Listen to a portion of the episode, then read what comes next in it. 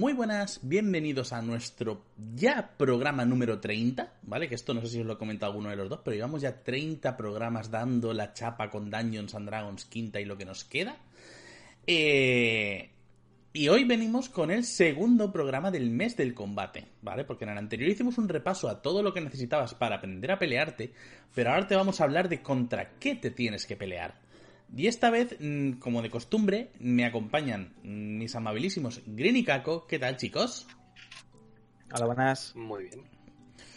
Y vamos a darle un poco a todo el tema del combate contra monstruos. Eh, hemos preparado este programa muchísimo. Tenemos menos PowerPoint, tenemos fantasías de todos los colores. Y vamos a empezar un poco por comentar eh, algo que yo creo que no hay nadie en esta santa tierra que haya entendido a la primera ni nadie en este santo mundo que lo haya explicado como toca. Que es el carácter eh, rating, el valor de desafío en español, la dificultad de los encuentros.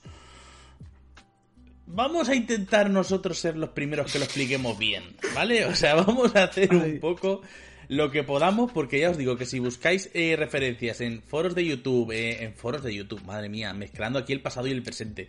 En foros. en, foros, en vídeos de YouTube, en, grupos de Facebook, eh, preguntando por Twitter, y yo qué sé. Si preguntáis por mi sitio, siempre hay alguien que pregunta cómo funciona el valor de desafío. Y ahora, yo os pregunto, técnicamente, Rules as Written, ¿cómo funciona el valor de desafío? A ver. Mal, ¿no? Os lo voy a explicar. ¿Cómo funciona? Mal. Siguiente punto. Vale. A ver. Eh, algo que es tan intrínseco a Deide como es montar encuentros. Porque al final vamos a centrarnos en combates porque estamos en el mes de combate, ¿vale? Pero cuando digamos encuentros, no nos referimos a todos los encuentros, como pueden ser encuentros sociales o otros tipos de encuentros, vamos a hablar de combate. Entonces, algo tan inherente a D&D como es el combate. Yo creo que al final es una matemática que viene heredada de tantas ediciones, que a base de que en cada edición alguien mete mano y saca algo y mete otra cosa, y es una buena idea, y esa buena idea se queda, pero sacan las malas ideas. Y las malas ideas en realidad hacían que funcionase la idea buena, pero solo han dejado la buena idea y llega la siguiente edición y meten más cosas y sacan otras cosas. Pues al final es un Frankenstein. Me está viniendo a la mente. Frankenstein como tres hojas en el máster. Me está viniendo a la mente las pizzas chungas estas que veis de Telepizza. Que preguntáis, ¿cómo alguien puede inventar una pizza eh. de nocilla, una pizza volcano, una pizza ensalada? Realmente el valor de desafío es un poco así. Sí, sí. El programa hoy va a ir muy de mirar el baúl de los recuerdos, ya verás. Entonces, me han dejado a mí, el, ingeniero me han dejado que explique cómo funciona el challenge rating, o cómo al menos el libro te intenta explicar cómo funciona el challenge rating y cómo montar tus encuentros dependiendo de la experiencia. Esa experiencia que a día de hoy cada vez se utiliza menos, porque digamos yo creo que todas las partidas al final acaban tirando más por lo que se llaman milestones, lo que son eh, metas. Y tú te pones ciertas metas y cuando alcanzas esas metas subes de nivel. Pero al final la experiencia está ahí y es una cosa que se va a arrastrar todas las ediciones de D&D porque es demasiado inherente al sistema como para quitarla. Así que vamos a empezar por lo fácil, ¿vale? Lo fácil que dice que si tú tienes una party de cuatro jugadores de nivel X, es muy fácil montar un encuentro porque tú puedes coger un bicho que tenga de nivel de desafío X. Es decir, para una party de nivel jugadores de una party de nivel 4, les puedes sacar un monstruo de valor de desafío 4. Y eso constituye un encuentro equilibrado, ¿vale? A lo mejor eh, de dificultad media, ¿no? No es ni fácil ni es difícil. Esa dificultad mm, relativamente asequible para esa partida en concreto. Entonces, ¿qué pasa cuando, opción 1, tenemos una party que no son cuatro personajes de nivel único? A lo mejor tienes personajes que tienen menos nivel, personajes que tienen más nivel, personajes eh, mm, que en vez de tener cuatro personajes tienes tres, porque es una partida muy pequeña que tienes tres jugadores, o tienes siete jugadores y no tienes ni idea de cómo manejar los valores de desafío porque tienes muchos jugadores y no vale que eso de que como mi jugador está a nivel 7 les suelto un bicho a nivel 7, porque con cuatro jugadores lo haces, con siete te van a destrozar el bicho en cuestión de segundos. Me encanta ver a José firmando cada cosa que digo. Tal cual, tal cual, porque es que tengo la party de nivel, o sea, la party de 4 o 5 jugadores que sois vosotros en Boldor y la party de 7 jugadores que es la tumba de la aniquilación. Y encima, como no todo el mundo viene todos los eh, todas las partidas, eh, tengo una party flotante que a veces son 7, a veces son 6, a veces son 5. Y, da igual cuántos vengan porque ninguno de los encuentros del manual me sirven. O sea, estoy funcionando yo un poco de, de forma proactivamente buscándome la vida. Pues hoy vengo a solucionarte tus problemas, José. Bueno, en realidad no. En realidad no. Te la resolveré un poco más tarde cuando lleguemos a cómo hacer esto fácil. Pero de momento, ¿cómo dice el libro que se arregla esto? Vale. Eh, no sé si vas a compartir al final el, el Dungeon Master's Guide. Cuando quieras. Pues en la página 82. En inglés la 82. No creo que en español se vaya mucho más. Está ya preparada. Vale, pues ahí lo que vemos bajo el título de dificultad de los encuentros de combate. Lo primero son cuatro categorías de cómo difícil puede ser un combate. Puede ser fácil, que no suponga ni siquiera un desafío para la party. Puede ser medio, que sea un desafío que pueda tener ciertas complicaciones, pero que no deberían tener dificultades en superar. Difícil, que digamos que ya es el punto en el que algo podría empezar a ir mal si no manejan bien el combate, a lo mejor tienen que huir porque no son capaces de superarlo, o ya mortal cuando indica que hay posibilidades de que uno o más miembros de la party mueran durante ese encuentro. Esos son los cuatro niveles de dificultad que puede tener un encuentro. Entonces, teniendo eso en mente, lo que tenemos que hacer ahora es una lista, como si fuésemos a comprar. Entonces, para. Estoy diciendo entonces un montón, pero es que esto es como una cosa después de la otra. Cogemos nuestro personaje 1, PJ1, de nivel 3. Y en esa tabla que está ahí, lo que podemos ver es que para un personaje de nivel 3, dependiendo de cuál sea nuestro objetivo de la dificultad del encuentro, nos va a dar un número. ¿Vale? Pues lo ideal es que cojas eh, una dificultad primero, que por ejemplo, vamos a coger dificultad difícil. ¿Vale? Pues nos iríamos a la columna de difícil y con los niveles de nuestros jugadores, de nuestros personajes, mejor dicho, vamos a ir sumando todos esos puntos. Entonces, personaje de nivel 5, dificultad difícil, 750 puntos, más. Dos personajes de nivel 4, nivel 4, dificultad difícil, 375 por 2. No sé por qué mi cámara no quiere que se me vea. Aquí, ya estamos. y hacemos eso con todos los jugadores. Tengas 3, tengas 4, tengas 6, o tengas eh, unos de niveles altos, otros de niveles bajos y no sepas muy bien cómo hacerlo, pues simplemente es esa tablita y vas sumando los puntos. Vale. Ya he sumado los puntos, ya tengo un número total de puntos de experiencia que puedo gastarme, entre muchas comillas, en preparar el encuentro. Lo fácil, coger todos esos puntos de experiencia, irte al Monsters, eh, al libro de monstruos y buscar un monstruo que la experiencia que dé sea muy similar a ese número que tú tienes. Por ejemplo, si has conseguido eh, un total de 1200 puntos, pues a lo mejor te toca irte al libro de monstruos y buscar un monstruo que esté en torno al 1200. Pues probablemente yo he abierto al azar y para Challenge 5 hablamos de 1800 puntos de experiencia. Es decir, si le sacas un bicho de 1800 puntos de experiencia, a lo mejor ese encuentro no va a ser difícil porque estás sumando puntos de más. A lo mejor acaba ser un encuentro mortal porque has subido de manera considerable eh, la experiencia del encuentro, la dificultad. Lo suyo sería que te movieses o justo en ese nivel o un pelín menos para no pasarte en esa dificultad de combate y evitar matar a ningún personaje de manera no deseada. Vale, pero esto es muy fácil cuando quieres coger solamente un monstruo, porque simplemente es ese número y ya está. La cosa se complica cuando y es lo más normal, no vas a sacar un único bicho para que se zurre con tu party. Vas a sacar tres goblins, o vas a sacar dos goblins que vienen con un orco, ¿vale? O a lo mejor es eh, cuatro soldados de la guardia de la ciudad. Vale, pues ahí dependiendo de cuántos monstruos intervengan en ese combate, cada uno de esos monstruos va a tener un multiplicador de experiencia basado en cuántos son. Es decir, monstruos y multiplicadores por uno, por eso podemos coger directamente el número. Pero, por ejemplo, si tenemos dos monstruos, ese multiplicador es por uno y medio. ¿Eso qué quiere decir? Que tienes que coger la experiencia que te da el monstruo número uno, multiplicarla por uno y medio, la experiencia del 2, multiplicarla por uno y medio, sumar esas dos y acercarte lo máximo posible al número que tú has calculado antes. Y eso va sumando. De 3 a 6 tenemos multiplicadores de por 2, de 7 a 10 por 2 y medio, de 11 a 14 por 3 y si tienes 15 monstruos o más en combate, multiplicas por 4 el valor de experiencia que da cada uno de esos bichos. Valiente Eso el que decida poner 15 bichos en combate, la también te teoría. digo. O sea, O sea, cuidado.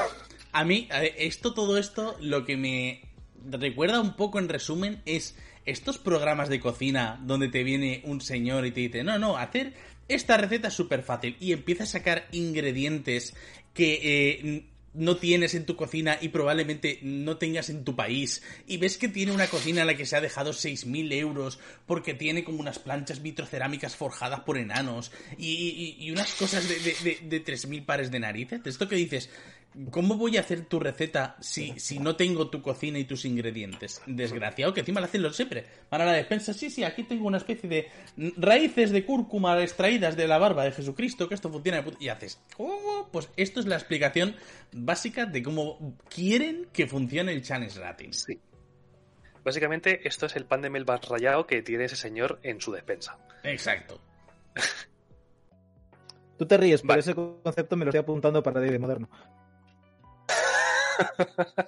No, no, lo digo en serio. Vale. Entonces, eh, el libro entra mucho más en profundidad en todos estos temas, ¿vale? Yo he intentado hacer un resumen ligero y lo más eh, suave posible de cómo funciona esto. Luego, como hemos hablado ya y hemos dejado entrever, hemos- estamos hablando de puntos de experiencia, ¿vale? No estamos hablando de challenge rating como tal.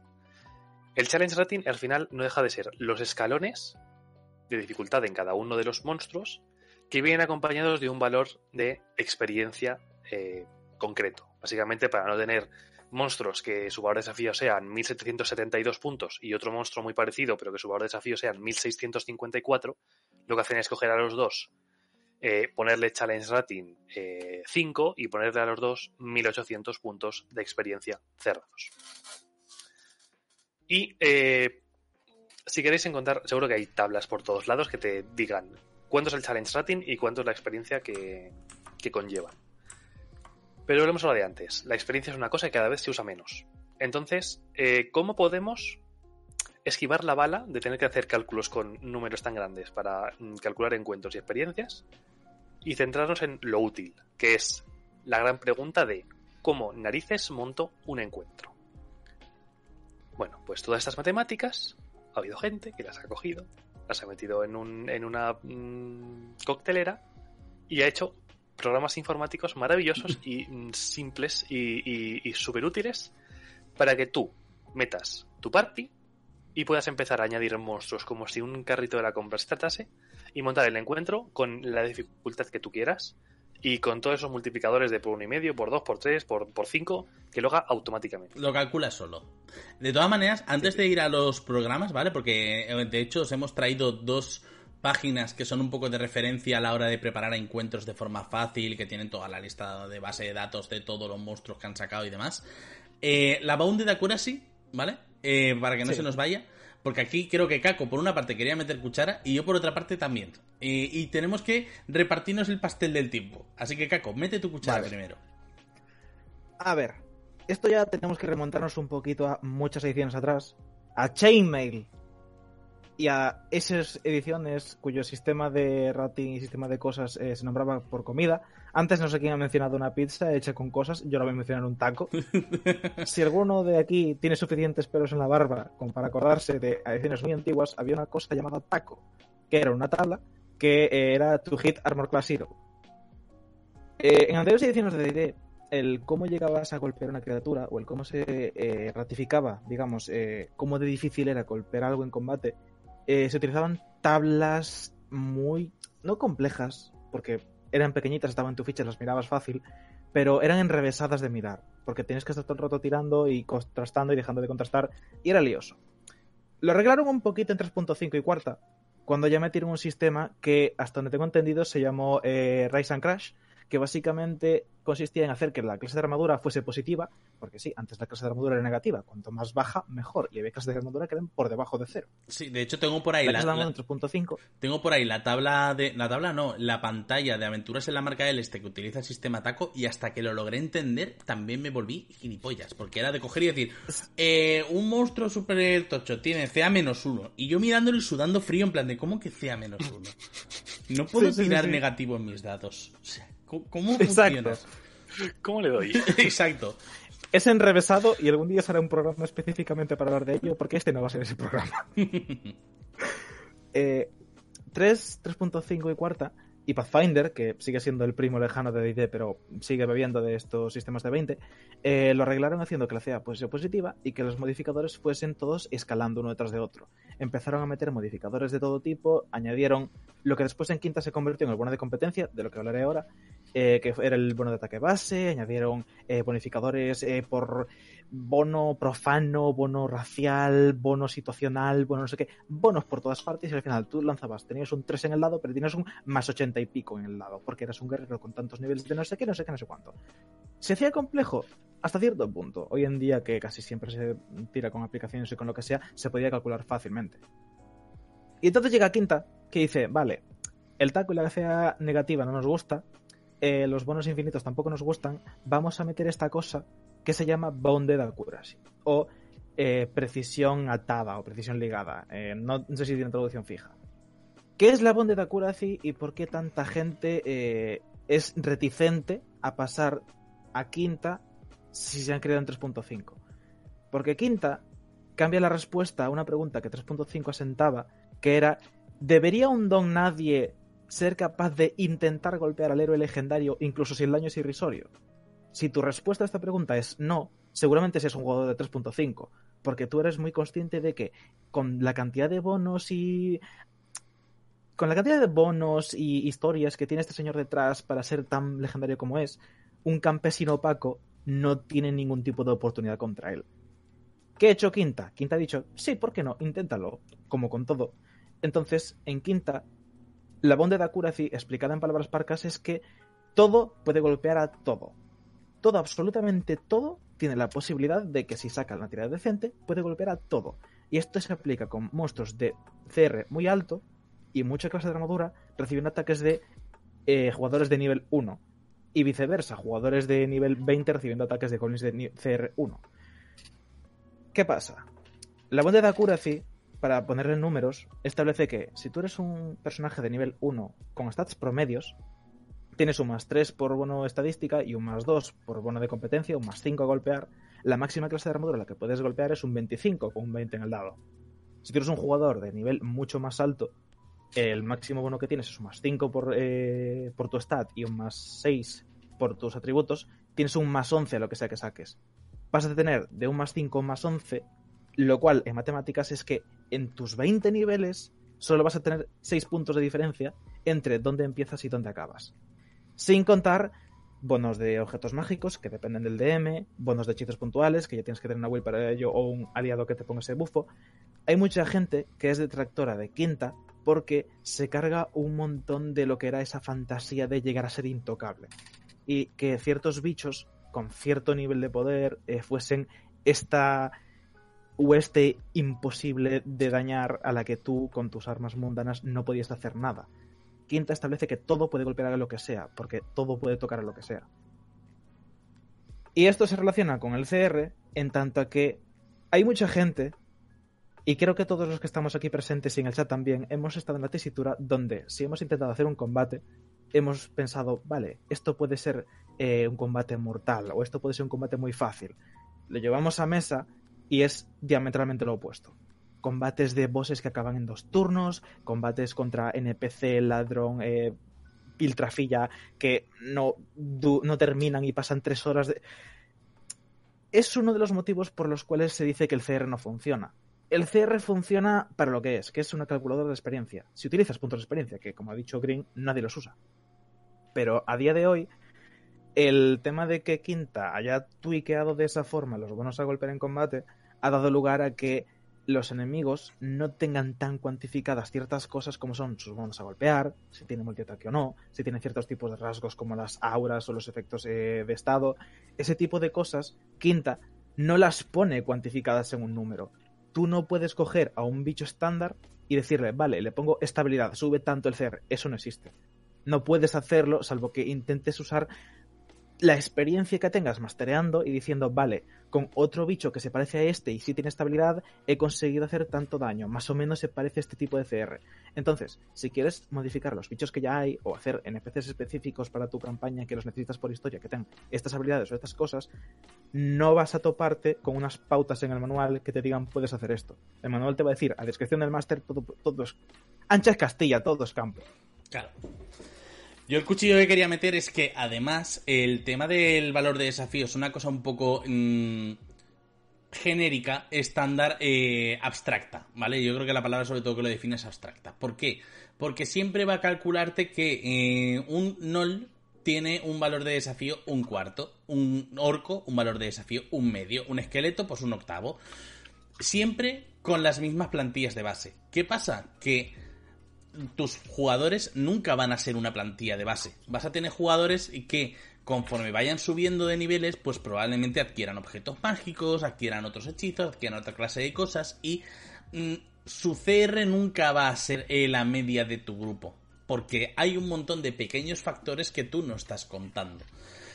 En el momento en el que tú empiezas a meter objetos mágicos a tu party, eh, ya automáticamente estás subiendo su nivel de forma abstracta sin verlo y te puede pasar que lo que tú plantees como un combate equilibrado probablemente no sea equilibrado e incluso mm, en tu contra como máster. Quiero decir que tu parte sea más poderosa de lo que probablemente habías eh, presupuesto.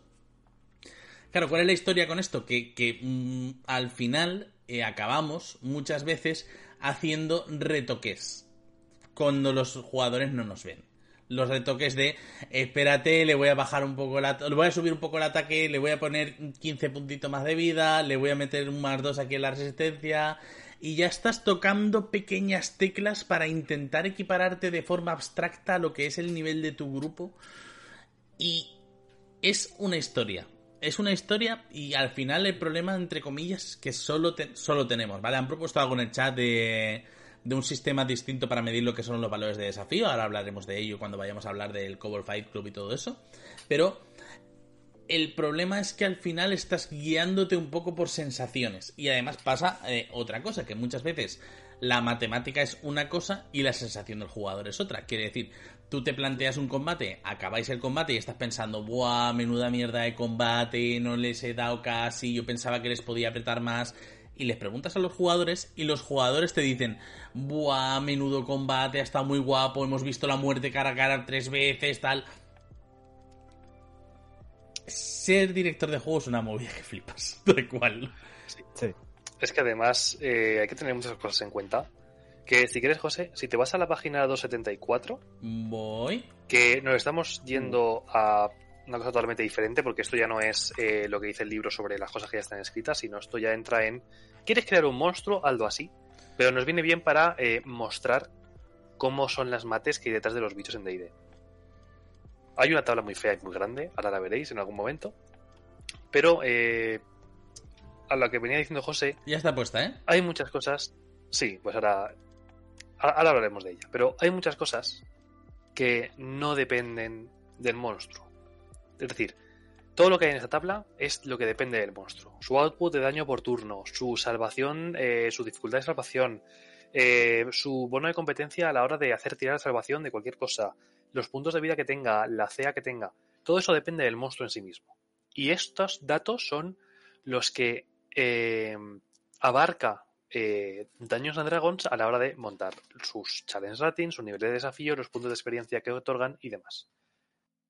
Pero, como bien ha dicho Caco antes, hay muchas habilidades, hay muchas cosas que se adhieren a esta tabla, que no está en la tabla, como por ejemplo eh, que tenga un ataque a lo mejor de una cosa de estas eh, que tiene una cosa al día, que ahora hablaremos un poquito de estas mm. acciones especiales que se pueden llamar, que tenga acciones especiales, eh, que tenga ventaja en, en tirar el sigilo, que tenga pack tactics, que sea capaz de atacar con ventaja cuando ataca con un aliado suyo esas cosas no se ven reflejadas en esas tablas y no se ven reflejadas en los números a la hora de crear encuentros.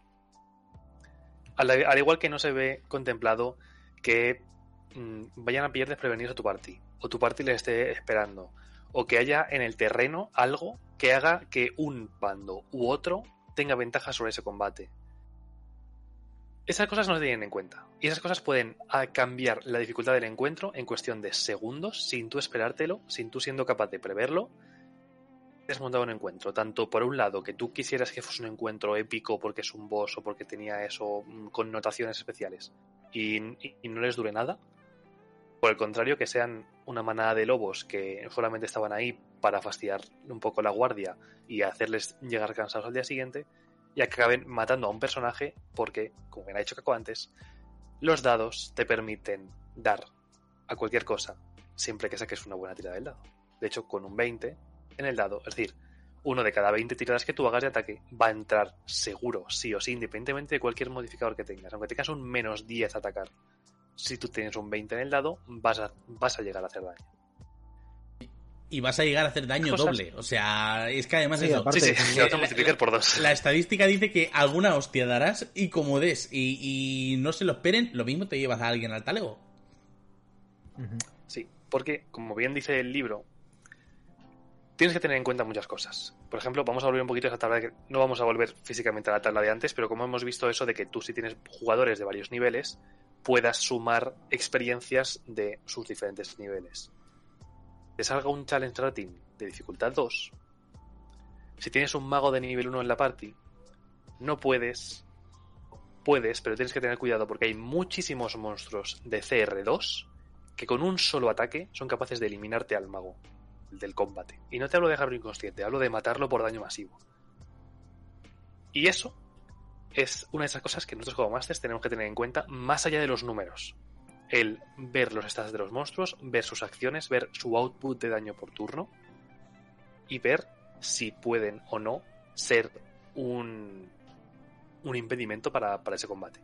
Independientemente de los números, como digo. Por eso, porque con un mal golpe te acabas cargando a alguien y lo mismo el encuentro ni siquiera estaba planteado para ser mortal por ningún lado de todas formas, si sois eh, directores de juego mm, relativamente novatos, eh, no tengáis miedo a rectificar en un encuentro, ¿vale? De hecho, eh, aprenderéis a rectificar sobre la marcha en un encuentro. Aprenderéis a, esos retoquitos que hacéis a los monstruos que los jugadores no se enteren. Eso, esa CA15 que en un turno de repente pasa a ser CA14 y... Pero antes con un 14 no daba. Me habré confundido. ¿Qué habrá pasado? ¿Se habrá cansado el bicho? Me habré confundido. Eh, estaba mirando mal la tabla. O sea, mm, parte de ser director de juego también es un poco la, picaresca de hacer retoquitos eh, sin que se note, porque a veces es eso, calculas un poco los valores de desafío sobre la marcha y os calculas los valores de desafío conforme arreglo al libro y pasa algo. Así que no tengáis miedo, cambiad cosas. Porque las reglas no son perfectas. Y las hay especialmente en este sistema. Muchas cosas, efectivamente, porque es un sistema que abarca muchas cosas y al final siempre hay un resquicio por el que las cosas no cuadran. Si fueran perfectas no tendríamos 30 programas. Efectivamente. Este juego es perfecto jugando, fin. siguiente, siguiente programa, totalmente diferente. Eh, de hecho, querría hacer un shotcall a un tema que quedó un poco en el aire la semana pasada por falta de tiempo, que es que alguien mencionó el tema de los enemigos inteligentes.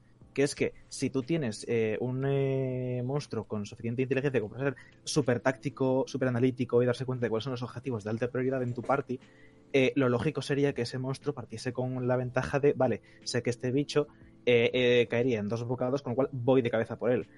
Y si tú como máster sabes que eso sería lo lógico hiciese ese monstruo, pero también sabes que sería muy injusto que tu jugador estuviese tres horas viendo cómo sus amigos juegan y yo no, porque esto sigue siendo un juego de rol, es un juego, la gente está aquí para jugar, quiere pasárselo bien, tienes que saber que a lo mejor lo que le interesa a esa persona es poder contar una historia con este combate o tener una batallita futura o tener algún tipo de experiencia con esta sesión que no fuese estar de brazos cruzados así durante tres horas porque no tiene ningún tipo de outcome que dar durante lo que nos queda de sesión. porque en el primer turno, sin querer, sin querer evitarlo, te la has cargado. Entonces, siempre hay que tener mucho tino con esto como máster, porque a veces lo que, lo que mi personaje haría no es lo que de verdad querrías hacer y si no quieres hacerlo, ¿por qué lo harías? Exacto. Pues sí. Y. No, hay pero- muchas cosas, ¿vale? En el libro sí hay muchos. No, no vamos a hablar de números, porque de hecho es que, es que es, es echando un vistazo por encima, ¿vale? Y el, el- el propio libro te diferencia lo que es el challenge rating defensivo y lo que es el challenge rating ofensivo, así que no vamos a hablar más de esto. No, no, no. el día no, si no. lo quiera leer porque, porque le maravillan las mates que hay detrás de D&D, cogeros el, el, mas- el, el Daño Masters Ma- el Guide, el Monsters Manual, os, os leéis toda la parte que es teoría pura, que hay un montón, y os lo pasáis bien. Para todo lo demás, que simplemente queréis montar un encuentro con un bicho y que el bicho sea interesante y que y no comeros la cabeza respecto a cuántos bichos puedes sacar a la vez. Como hemos dicho, ya ha habido alguien que se ha preocupado de esto, así que vamos a ver dos maravillosas páginas web que nos permiten meter las características de tu party. Y ojo que no tienen en cuenta muchas cosas como que tu party sean cuatro bardos o que tu party sean cuatro bárbaros o que sean cuatro pícaros vale eso no lo tiene en cuenta. Suponemos ya que partimos de una party medianamente organizada. Eh, estas páginas lo que nos van a ayudar es a dándoles esos, eh, esas instrucciones de tengo tantos personajes de estos niveles decirte de manera muy simple qué monstruos meter, cuántos puedes meter y dependiendo de cuántos monstruos hayan metido al carrito de la compra, cómo de difícil va a ser ese encuentro. Pero, mm, ¿por, ¿por cuál de las dos queréis empezar? Yo empezaría por KFC porque la otra tiene también más cositas. Vale, Con el pues, tema sí. del rescalado, que también es interesante. pues vámonos a la escena donde he montado y diseñado todo esto. Pues que nos lo hemos currado, gente. O sea, ya podéis empezar a hacer el RT a José en el Twitter para que venga gente a vernos porque estamos currándonos el mes de combate. Qué sí, sí, sí, sí, sí, sí, sí. O sea, aquí, aquí hay una logística, chavales, no os lo podéis ni imaginar. Tenéis el KFC frente a vosotros. KFC, cuando decimos KFC, no es la marca de pollo, sino el Cobol Fight Club. Vale, eh, por poner un poquito juicio personal, ¿vale? Eh, para mí esta página es muy simple. Eh, creo que Five Tools, que veremos después, es un poquito mejor. Hace mejor los cálculos, tiene más cosas, te permite modificar más cosas, pero el Cobalt Fight Club es lo suficientemente simple y adecuado como para poder usarlo como una herramienta sin ningún tipo de problemas. Al final, es que estoy esperando que en el Twitch salga. Ah, vale, vale, vale, vale, vale, vale. Yo, yo la tengo delante, Pero- o sea que si quieres puedo hacer yo un Sí. poco la explicación, porque eh, por algún motivo, ¿vale? O sea, por algún motivo que desconozco yo muy bien y eh, Green probablemente también desconozca, no sé, como que la tenía abierta para diseñar un encuentro para cinco jugadores de nivel 9. Mm, no sabría decir. Pero bueno, al final un poco lo que es la, la página del Cobalt Fight Club, eh, que la tenéis ahora mismo en pantalla. Mm, ¿Qué necesitamos saber? Pues sobre todo la cantidad de jugadores que vamos a tener y el nivel que tienen, ¿vale? Te lo permite calcular en grupo o si quieres hacerlo por eh, de formas separadas. Quiere decir, si en vez de cuatro, o sea, si en vez de 5 de nivel 9 quieres tener 4 de nivel 9 y 1 de nivel 8, te permite calcularlo de forma separada. Y a la derecha te dice la experiencia que supondría cada combate. Un combate fácil, medio, difícil, mortal. Y el daily budget, que esto entiendo que será un poco la cantidad de encuentros al día que deberían de tener para, eh, para esos niveles. Sí. Que el daily budget aquí son Sí. eh, 36.000 puntos de experiencia, a lo mejor mm, he cogido cifras muy amplias, así que vamos a ir a lo típico de cuatro personajes de nivel 1 para aclararnos, ¿vale? A ver, al final, eh, alguien ahora lo tengo delante, lo puedo ver. Eh, es lo que hemos dicho antes, es básicamente ese primer paso de las tablas que hemos visto al empezar. Es ver cuántos jugadores tienes, sumar la experiencia de cada uno dependiendo de qué dificultad de encuentro vas a querer. Por eso ahí vemos que tenemos el fácil, el medio, difícil y mortal. Esa parte que tú has puesto ahí a la izquierda, que es la que tú quieres montar. Y luego el Daily Vault, que es, es un poco lo que se supone que dice el libro. Que tienes que montar tres encuentros diarios porque no sé qué y no sé qué, no sé cuántos. Es decir, que tú al día, en teoría, tal cual está ahí, puedes llegar a poner tres combates mortales, de dificultad mortal, dificultad deadly. Y eso es lo que se supone que tienen que hacer al día tus aventureros. Bueno, quizás no lo hagas. y no pasa nada porque no, no, no, no gastes todo ese eh, daily budget que tienes de puntos de experiencia Exacto. que hay muchas más cosas a tener en cuenta, no todo es combate. Se cuenta eh, el hecho de que tú en un día viajes, eso ya da experiencia. eh, contactos sociales también dan experiencia, descubrir cosas, investigar también dan experiencia, o deberían darla. Es un poco todo lo que se supone que, debería abarcar el Daily Budget. Ya está, José, puedes seguir con la siguiente, la siguiente parte. Vale, sí, no, a partir de aquí ya es montar un poco como quieres el encuentro. La página te permite un poco diseñarlo a tu gusto y medida. Esto es, no quiero que salga más de X monstruos. Eh, tienes una caja de búsqueda por si quieres buscar el monstruo en cuestión. Por ejemplo, eh, un cíclope. Pues pongo Cyclops, eh, porque está en inglés, recordad. te salen los monstruos, el valor de desafío, el tamaño, el tipo, el alineamiento y la página del manual donde se encuentran. Recordad que al estar traducido, pues lo mismo no cuadra con las páginas, pero bueno, os puede servir como guía o incluso si os manejáis bien con el inglés y tenéis el manual porque lo compartís antes de tiempo y demás, pues os puede venir más o menos bien. Y luego tiene un montón de filtros. Me pasa. Exacto, sí, sí, sí. O sea, hay mucha gente que pilota mucho más en inglés que yo, o sea que yo a veces sufro un poquito para diseñarlos teniendo en cuenta esto. Y luego a partir de aquí te permite mover eh, o digamos filtrar de mil maneras como quieres el encuentro. Esto es, quiero monstruos que tengan un tamaño específico. Quiero monstruos que sean de un tipo en particular. Quiero monstruos que tengan un valor de desafío mínimo o máximo para filtrar. Eh, que tengan un alineamiento en particular. Que tenga, o sea, que sean de pantanos, de llanuras, de lo que tú quieras.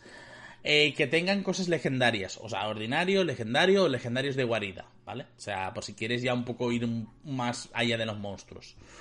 Eh, ¿De dónde quieres sacar la info? ¿Vale? Porque aquí te puedes sacar los monstruos del manual oficial, del Monsters Manual, del Handbook, de la guía de bolo, de Mordecai si lo tienes, de aventuras oficiales, de suplementos oficiales. Por ejemplo, si quieres diseñar encuentros aleatorios para la tumba de la aniquilación, pues podrías diseñarlos suplementos, cosas de la comunidad, cosas de, terceros, como yo que sé, manuales que no sean oficiales tal cual, el tomo de las bestias, que si no me equivoco lo va a sacar dentro, de, o, está traduciendo no solo rol, o sea que podría sacarlo también desde ahí. Y a partir de aquí es mm, ver un poco los character ratings, ¿vale? Eh, eh, no sé si es character ratings, voy un poco variando. Challenge ratings. Challenge ratings, vale. Ver un poco los challenge, los challenge ratings, ver un poco cómo lo quieres, o incluso si no lo tienes muy claro, randomizarlo. Puedes ir al botón de random y poner un encuentro random fácil, mediano, difícil, y a lo mejor el encuentro que te da no te cuadra para lo que tú quieres, pero ya te da una base para tú coger y decir, ah, pues mira, esto me gusta, pero cojo esto y quito este otro. Por ejemplo, si hacemos un mm. encuentro random medium, nos da 8 eh, escarabajos gigantes de fuego. Que a lo mejor son muchos bichos. Que a lo mejor son muchos bichos, pero tienen un challenge rating de cero, ¿vale? O sea, se supone que como son muchos, son flojetes y te dice la cantidad de experiencia que estás eh, empleando, que serían 80, la ajustada, ¿vale? El, el, el accuracy este que estaba hablando Caco antes, que ahora no me acuerdo. Y te incluso te dejar la posibilidad de montarte iniciativas, guardar los encuentros, darle otra vez al botón a ver qué te sale, pues yo qué sé, por ejemplo, una rana y un Twig Blight, ¿vale? Que es un challenge 0 y un challenge 1 octavo. Pues, a partir de ahí es un poco que tú vayas metiendo y sacando cositas y tocando teclitas para ver si los quieres más fáciles o más difíciles. Por ejemplo, un encuentro mortal como he puesto, pues te mete tres ratas gigantes y tres arañas lobo, que es un clásico.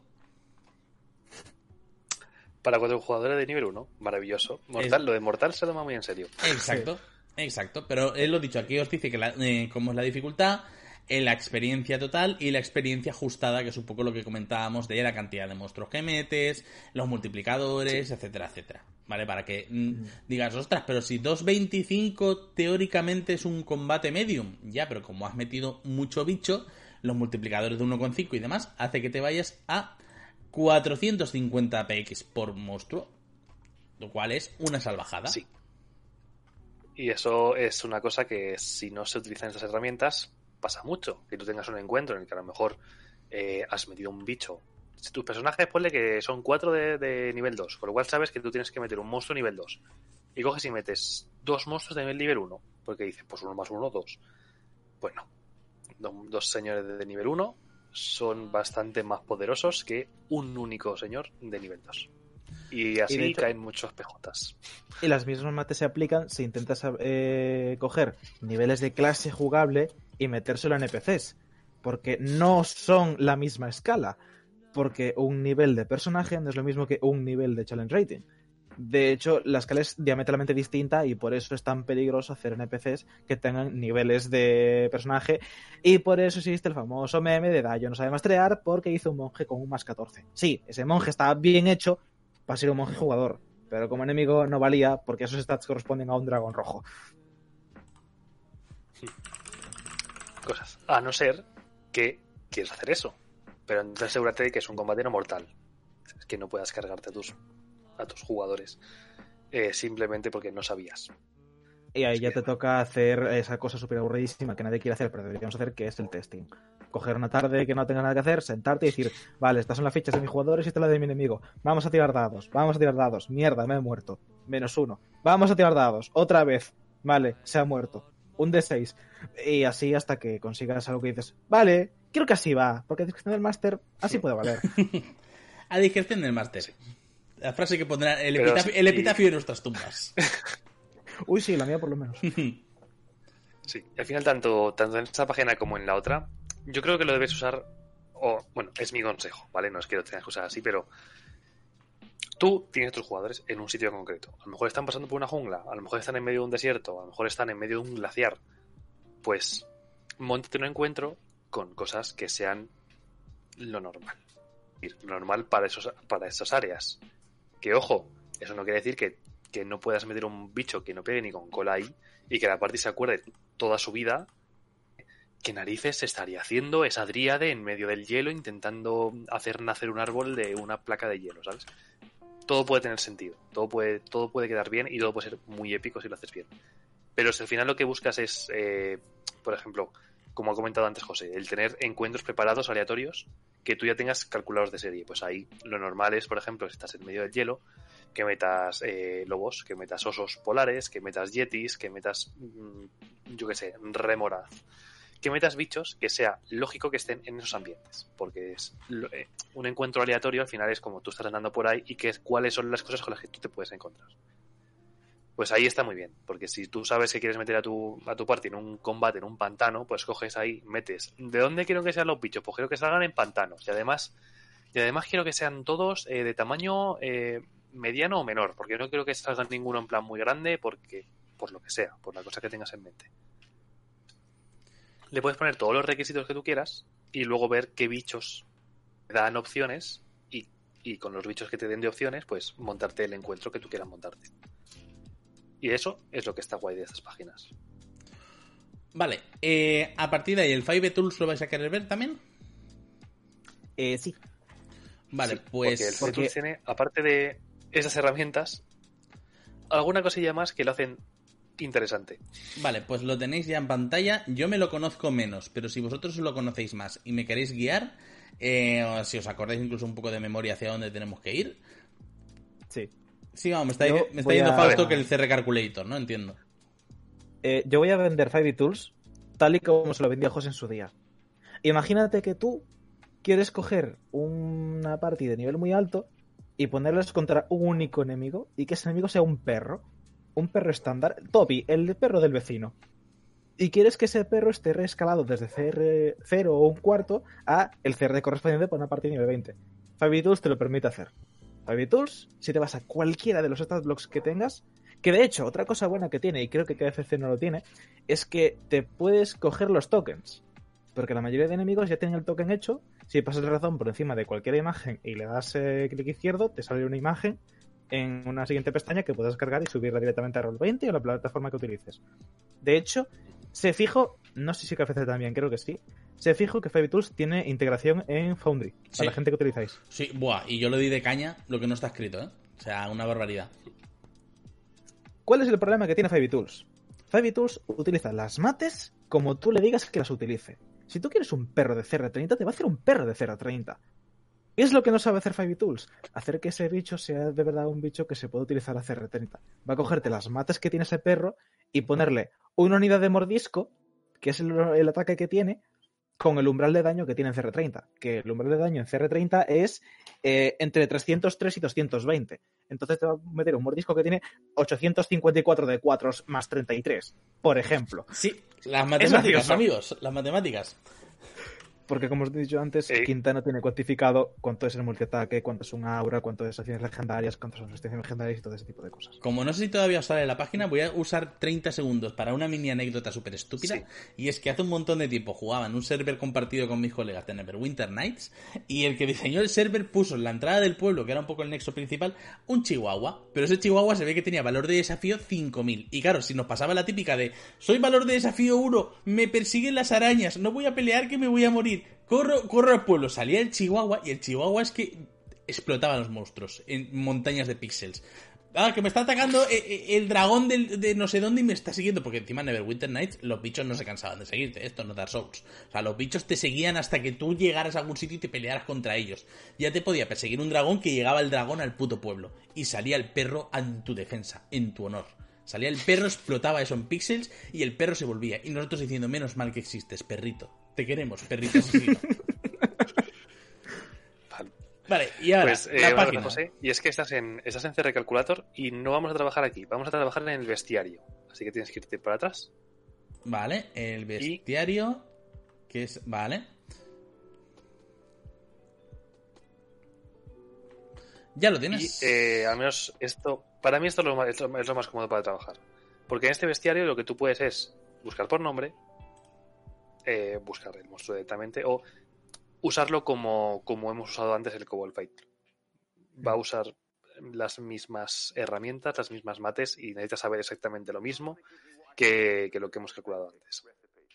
Y es en esta página donde, si José ahora selecciona un monstruo cualquiera de los que ya le hayan salido en el bestiario, en la parte de abajo del monstruo, Hay aquí un Abyssal Bridge de Challenge un cuarto. ¿Nos sirve para experimentar? Eh, sí, Sí, al lado tienes que tener un botoncito que es así como unas Sí, el- escalinatas eh, o como sí, sí, el, el de la gráfica, sí. Sí, sí, sí, me lo Sí, conozco. sí. me lo. Le das a tope de caña y te aparece abajo todo lo que tiene. Vale, vamos a ver el antes y el después, queridos amigos, ¿vale? Este monstruo a melee ataque hace más 3 a golpear y un de 8 más 1 de daño, ¿vale? Pongamos que lo queremos convertir en un monstruo de CR30, ¿vale? Pues hace más 14 al ataque y 82 de 8 más 5 de daño. Es que no puedo decirlo sin reírme. Y por esto, eh, el CR y el abón de la curas y todas esas mierdas de las que he hablado antes, que no son tan divertidas, son relevantes en Quinta. Porque Quinta no te puede decir, vale, si quieres darle multiataque por 4 a este bicho, le sube tanto el CR. Quinta solo te dice, si quieres que tenga CR30, tiene que hacer un output de daño promedio en su turno entre este nivel y este nivel. Si el bicho solo tiene un ataque, estas páginas solo pueden reescalarte ese único ataque. Exacto. Claro, a ver, eh, Entonces, eh, es útil, Usar con moderación, es porque útil no es un sistema infalible. Exacto, es útil, por ejemplo, para los puntos de vida, para la CA, para cosas así, porque eso más o menos sí que te lo escala bien, ¿vale? O eso te lo escala de una cosas, forma. incluso para cosas pequeñas. Exacto, y, y también Claro. es, útil si de un cuarto eh, que, sale de base lo quieres subir un poco, a un medio, a uno, sin irte Sí. mucho. ¿Vale? Pero en el momento en el que ya lo escalas, en plan, pues esto, hacerle 30, a ver qué pasa, esto lo pago yo, o sea, se, Sí. Es que al final una el problema es eso, que por como hay cosas que no están eh, contempladas por el- las mates, porque estos son, esos son rules al re- as written. Esto es mate pura. Está diciendo, Sí, sí, en el esto chat- es regla tal cual está, ¿eh? está diciendo en el chat Fausto que ha hecho una oveja CR30 y tiene 686 puntos de vida. Claro, claro, claro, y es legal, es perfectamente legal. Es que no puedo no reírme Sí, sí. con esta Según las reglas, eso se- sirve. Pero ¿qué pasa? Que como, como estamos diciendo mucho, eh, hay muchas acciones, como el multiataque, por ejemplo, que no se tienen en cuenta a la hora de hacer estas mates. Y obviamente a partir de Challenge Rating 4, Challenge Rating 5, cualquier enemigo que vaya cuerpo a cuerpo va a tener multiataque. Va a hacerte dos ataques por turno. Y a partir de nivel 8 te va a hacer tres ataques por turno. O sea, estoy poniendo números eh, un poco aleatorios, pero teniendo en cuenta esos niveles. Es decir, Mm. tienes habilidades que escalan, pero que no están contempladas por las mates. Entonces, ¿qué pasa? Pues que cuando coges un perro y lo, y lo reescalas según las mates al CR más alto que tengas, pues te va a destrozar, porque es que solo como solo tiene un ataque por turno, el output por turno de daño que tiene que sacar lo tiene que compensar. Y como no tiene cinco ataques que hagan 100 puntos cada uno, lo que tiene que meterte es un ataque que pueda hacer de media 500 puntos de daño. Y eso es, eh, pues, des- destrozarte. Es que muy divertido. Y ahora, y ahora es cuando viene la pregunta de teletienda. Pero Green, ¿Y si yo quiero coger un bicho de CR, un cuarto, y hacer que sea un boss relevante? ¿Cómo puedo hacer que suba el CR y ponerle cosas para que haga cosas sin cargarme los números? ¿Qué tipo de cosas pueden tener los bosses en quinta? Pues eh, dejando entonces de lado ahora ya la- las, las páginas, vamos a entrar en el ecuador de este programa, ¿vale? En el que vamos a hablaros de acciones que tienen los monstruos, pero que no tienen todos los monstruos. Vamos a hablar de las acciones especiales. Y vamos a diferenciar tres tipos de acciones especiales. Las acciones legendarias, las acciones de recarga y las acciones de guarida. Las dos primeras son inherentes al propio bicho. Son, eh, están en su statblock, eh, funcionan tal y como te diga el statblock que funcionan y ahora vamos a desgranarlos un poco. Las últimas, las acciones de guarida, ¿son inherentes al monstruo o no? Son inherentes al lugar donde vive el monstruo. Porque tú puedes sacar al monstruo de ese sitio y que las acciones de guarida no existan y no, estén presentes. Pero si estás, si estás pegándote con el monstruo en su guarida y su guarida tiene acciones de guarida, estás en un. est- est- estás jodido. Por hablar así, claro. Así que vamos a desgranarlas un poco. Acciones legendarias. Los monstruos así, lo que se suelen considerar bosses, los jefes, los bichos tochos. Si José quiere interrumpir, es el momento. No, sí, os iba a decir, ¿necesitamos algún PDF abierto o...? Nada, pon nuestras Eh, caras en grande y ya está. Vale. Por poner un ejemplo, si quieres, eh, te puedo ir chivando monstruos para poner eh, en el 5 Tools y que los tengas ahí abiertos con el statblock. Si tienes alguno que tenga acciones legendarias, a lo mejor sería útil para... Unicornio. Joder. Es el bicho con acciones legendarias de CR más bajo. Vale, pues a ver. Eh...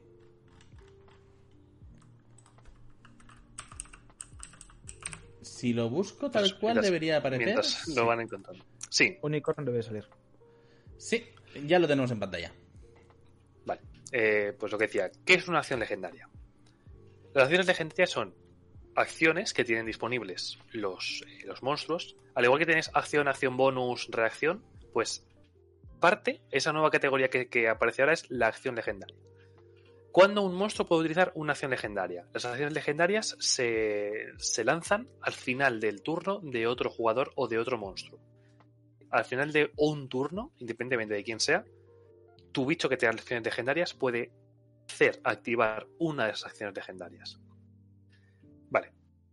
Los monstruos tienen un número de acciones legendarias eh, concretas por turno. Es decir, cuando llega el inicio de su siguiente turno, sus acciones legendarias se recuperan otra vez al máximo. Intuyo que el unicornio tiene una acción legendaria por turno. Porque no Creo que tiene tres y distintos costes. Tiene tres. Tiene tres y las acciones que tienen Vale. tienen distintos costes.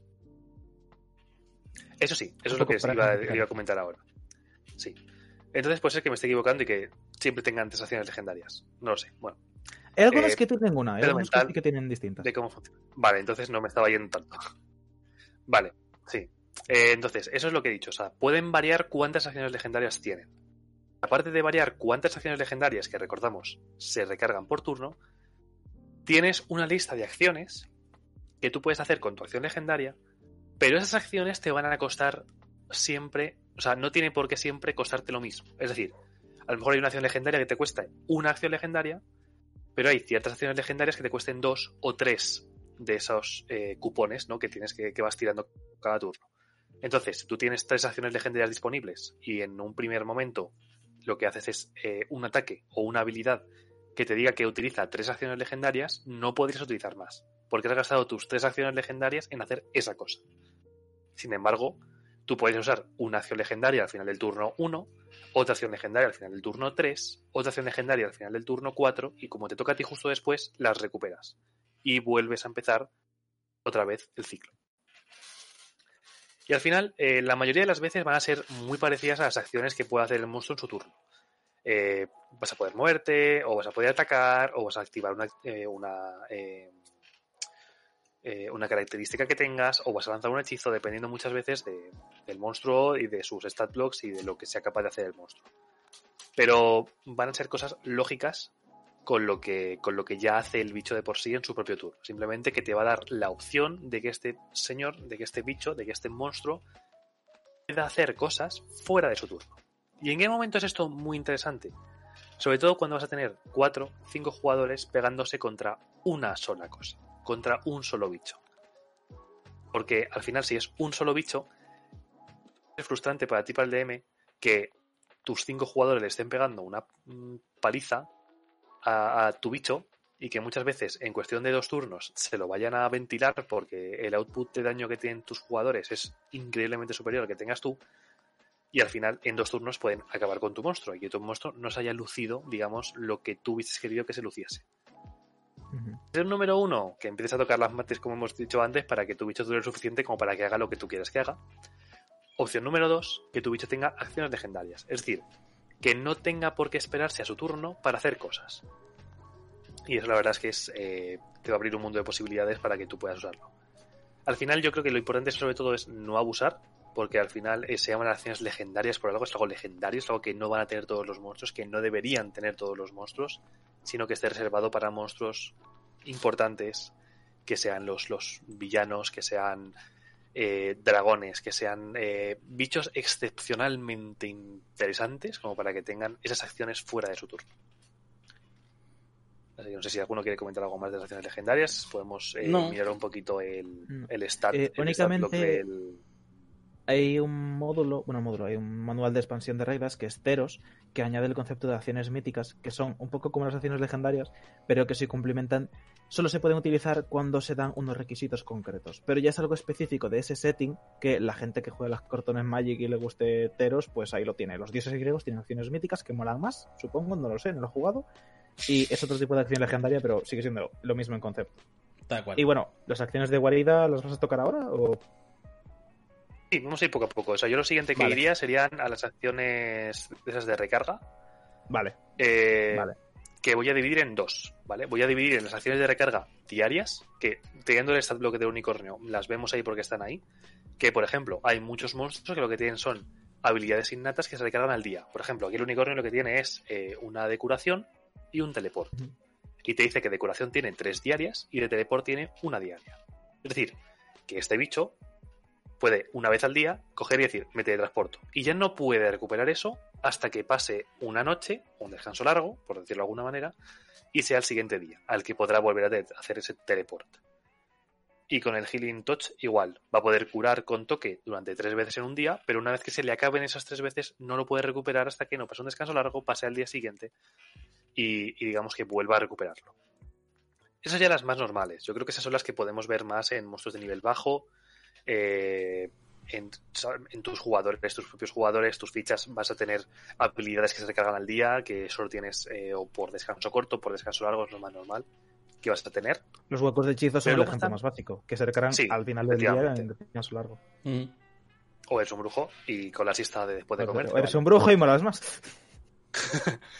Y el otro tipo, eh, digamos que no son tanto de que se recarguen por descanso, sino que son las de recarga por tirada de dado, vamos a, vamos a decirlo, ¿no? Eh, luego, José, te puedes buscar el stat block de un dragón blanco, adulto, mismamente, que es Voy. el, último que he tenido yo que tenga esta cosa. Claro, estará por White, ¿no? Sí. Mm. Dragón. Creo que, creo que todos los dragones. Si buscas adultos adulto al esto. principio, bueno, cualquier dragón adulto te sirve.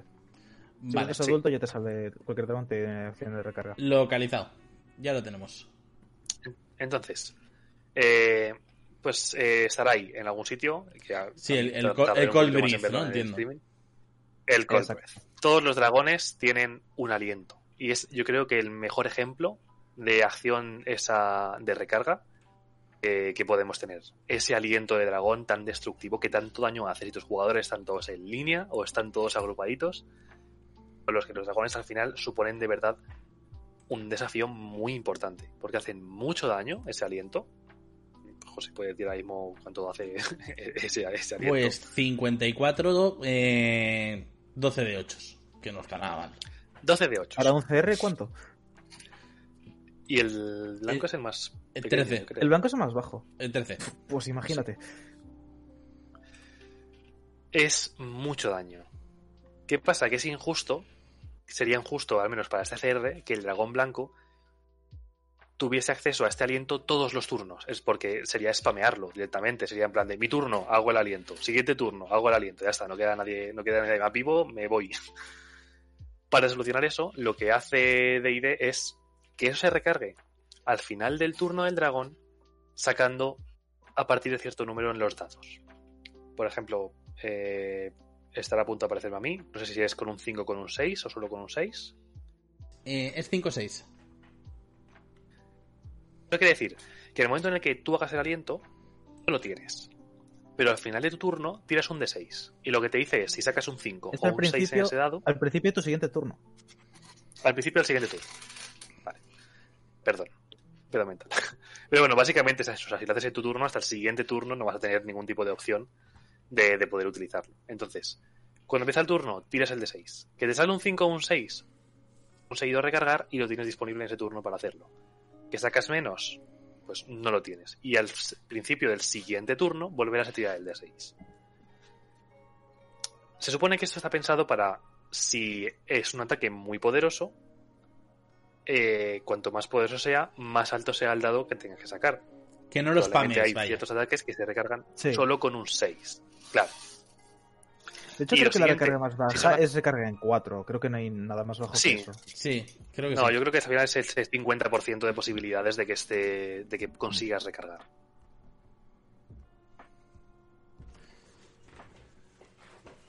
Shout out a la persiana de Vale, perdón. es que me, me, me estaba quedando a oscuras. Sí, sí, lo he visto hacer Y- algo y pensas, o se está cayendo o está señalando algo raro y no lo estamos viendo. no, no, no, es que me quedaba a oscuras, había que darle un poquito de luminosidad. Mm. Pero es eso, es muy simple. Es muy simple de utilizar y yo creo que es una de las mejores cosas. Si no le quieres dar acciones legendarias porque te parece como muy complejo o no vas a saber utilizarlo o no vas a saber cuándo meterlo entre los turnos de tus jugadores. Si quieres un bicho que tenga algo especial, que sea un desafío más allá de lo que se puedan imaginar tus jugadores, un ataque potente de recarga. Aquí eso sí que te va a tocar mirar cómo funcionan los bichos que tienen ataques de recarga para saber cómo equilibrarlo y, y no, y no pasarte ni quedarte con. Exacto.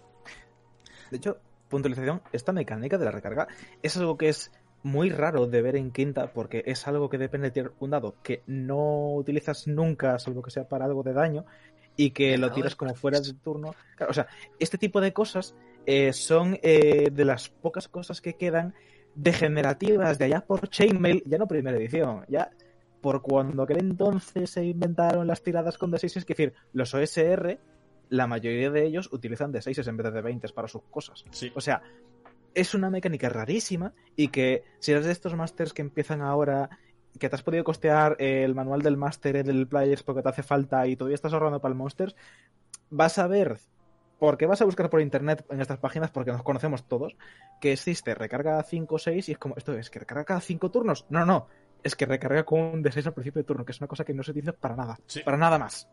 Y más, eh, Es, es raro, sí, sí. y más eso, que son monstruos eh, con acciones legendarias, que encima no hay tantos y te puede chocar de buenas a primeras. Si queréis, Sí, pero la acción legendaria es bueno, porque te describen un parrafito cómo usarla. Pero la recarga no te la ves en ninguna parte, salvo en tres líneas que tiene el Monster Manual al principio y ya. Mm.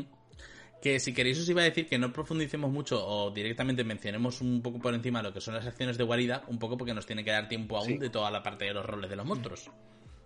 Sí, Ah, las Eh, comento rápidamente. Sí, es, es muy sencillo. Al final, eh, es un poco lo que he dicho antes. Si tú luchas contra un bicho fuera de su elemento, va a ser más sencillo ese encuentro que si te estás pegando con ese dragón blanco que acabamos de ver en la guarida del dragón blanco. ¿Por qué? Porque a partir de cierto nivel, a partir de cierto nivel de epicidad del monstruo, lo que ganan son guaridas. Es decir, lugares donde ellos eh, duermen, donde tienen su, su hoard de oro, ¿no? donde tienen su botín de oro los dragones, eh, el lugar donde vive el beholder, es decir, sitios muy específicos, muy especiales, que tienen sus propias acciones, por decirlo de alguna manera. ¿Cómo funcionan las acciones de guarida? Lo primero solamente tiene sentido si estás en la guarida. Si luchas contra un dragón fuera de su guarida, en medio de un bosque o en medio de un claro o donde sea, eh, esto no podría tener lugar. Es el lugar específico que viene designado. De hecho, si cogéis el, master, el Monster Manual y leéis un poquito los parrafitos que vienen antes de la descripción del monstruo, porque estos monstruos son los que tienen su descripción antes de meterte el stat block para que conozcas cosas, como por ejemplo las acciones de guarida. Las acciones de guarida eh, van siempre en orden de iniciativa 20, es decir, que en el momento en el que tú ordenas eh, las tiradas de iniciativa de tus jugadores y de tus monstruos, en el nivel 20 va a estar siempre la acción de guarida. Eh, puede haber jugadores o monstruos por encima y por debajo, y en caso de empate en 20, la guarida siempre pierde, siempre va a estar por debajo. Y eh, las guaridas al final son tan únicas y tan variables como los monstruos que tienen sus guaridas. Pueden ser guaridas que hagan efectos climatológicos, eh, que metan daño por fuego, porque estás en, en, la guarida de un dragón rojo y que de repente en el suelo erupte un, un chorro de fuego que pueda hacerte daño y tengas que hacer tirar salvación de destreza. Eh, puede que estés en la guarida de un liche súper poderoso y que una de las acciones de guarida pueda ser, por ejemplo, invocar no muertos y que de repente eh, del suelo empiezan a levantarse esqueletos y vayan a atacarte y que se creen minions, porque es una de las cosas que pueden hacer las guaridas, pueden crearte minions del bicho para que vayan a zurrarte. Eh, puede que caigan carámbanos de hielo del techo y, intenten aplastarte es que hay muchísimas cosas. Pueden darle ventaja al bicho. Hay algunas guaridas que dan ventaja en todos los ataques y en todas las tiradas de salvación que haga el bicho durante el turno en el que la guarida escoja hacer eso en concreto. Eh, hay tantas acciones de guarida como monstruos tengan sus guaridas, porque es una cosa muy única y muy suya. Siempre va a estar súper eh, mimado al final eh, qué hace, cómo lo hace, cómo afecta eh, en, al monstruo en concreto que esté en su guarida. Eh, si es por poner algún tipo de ejemplo, si son bichos que son hostiles por naturaleza, pues sus guaridas van a tener probablemente acciones que hagan daño a los intrusos. Si son eh, a lo mejor bichos que no son tan malignos por naturaleza, eh, como por ejemplo un dragón de oro, ¿no? Un dragón crom eh, no cromático, un dragón metálico, que se supone que son los buenos. Quizás sus guaridas, o sea, sus guaridas no se centran tanto en atacar al enemigo, sino a lo mejor en proteger o en ayudar al bicho. O sea que ahí depende del propio monstruo que esté utilizando. Pero eh, son muy fáciles de utilizar las acciones de guarida. Leeros en, el, en, la descripción del monstruo y en la descripción de la guarida qué es lo que pueden hacer. Y tenéis varias opciones. Eh, o bien ir rotando, es decir, que tú tengas una lista de cosas que hace la guarida y que cada turno vayas cambiando esa cosa. O bien eh, usarlo como si fuese un monstruo y elegir tú qué es lo que quieres que haga la guarida en ese turno. Hmm. Eso, la única regla que, como... tienen, que tienen todas en común es que no puedes usar dos eh, acciones de guarida consecutivas la misma vez. O sea, si tienes una acción que es hacer daño de esta cosa, no puedes usarla también el turno siguiente. Tienes que por lo menos rotarlas una a una. Y por lo Eso. demás, eh, o sea, no tienen de guarida no muchas tienen reglas. Claro, están preguntando si las guaridas son solo de nivel alto. A ver, por lo general solamente los eh, monstruos de nivel alto tienen guaridas como tal. O sea, Claro. aunque los kobolds tengan sus cuevas, eh, ahí lo más normal es que pongan trampas y eso ya no sería tanto una acción de guarida.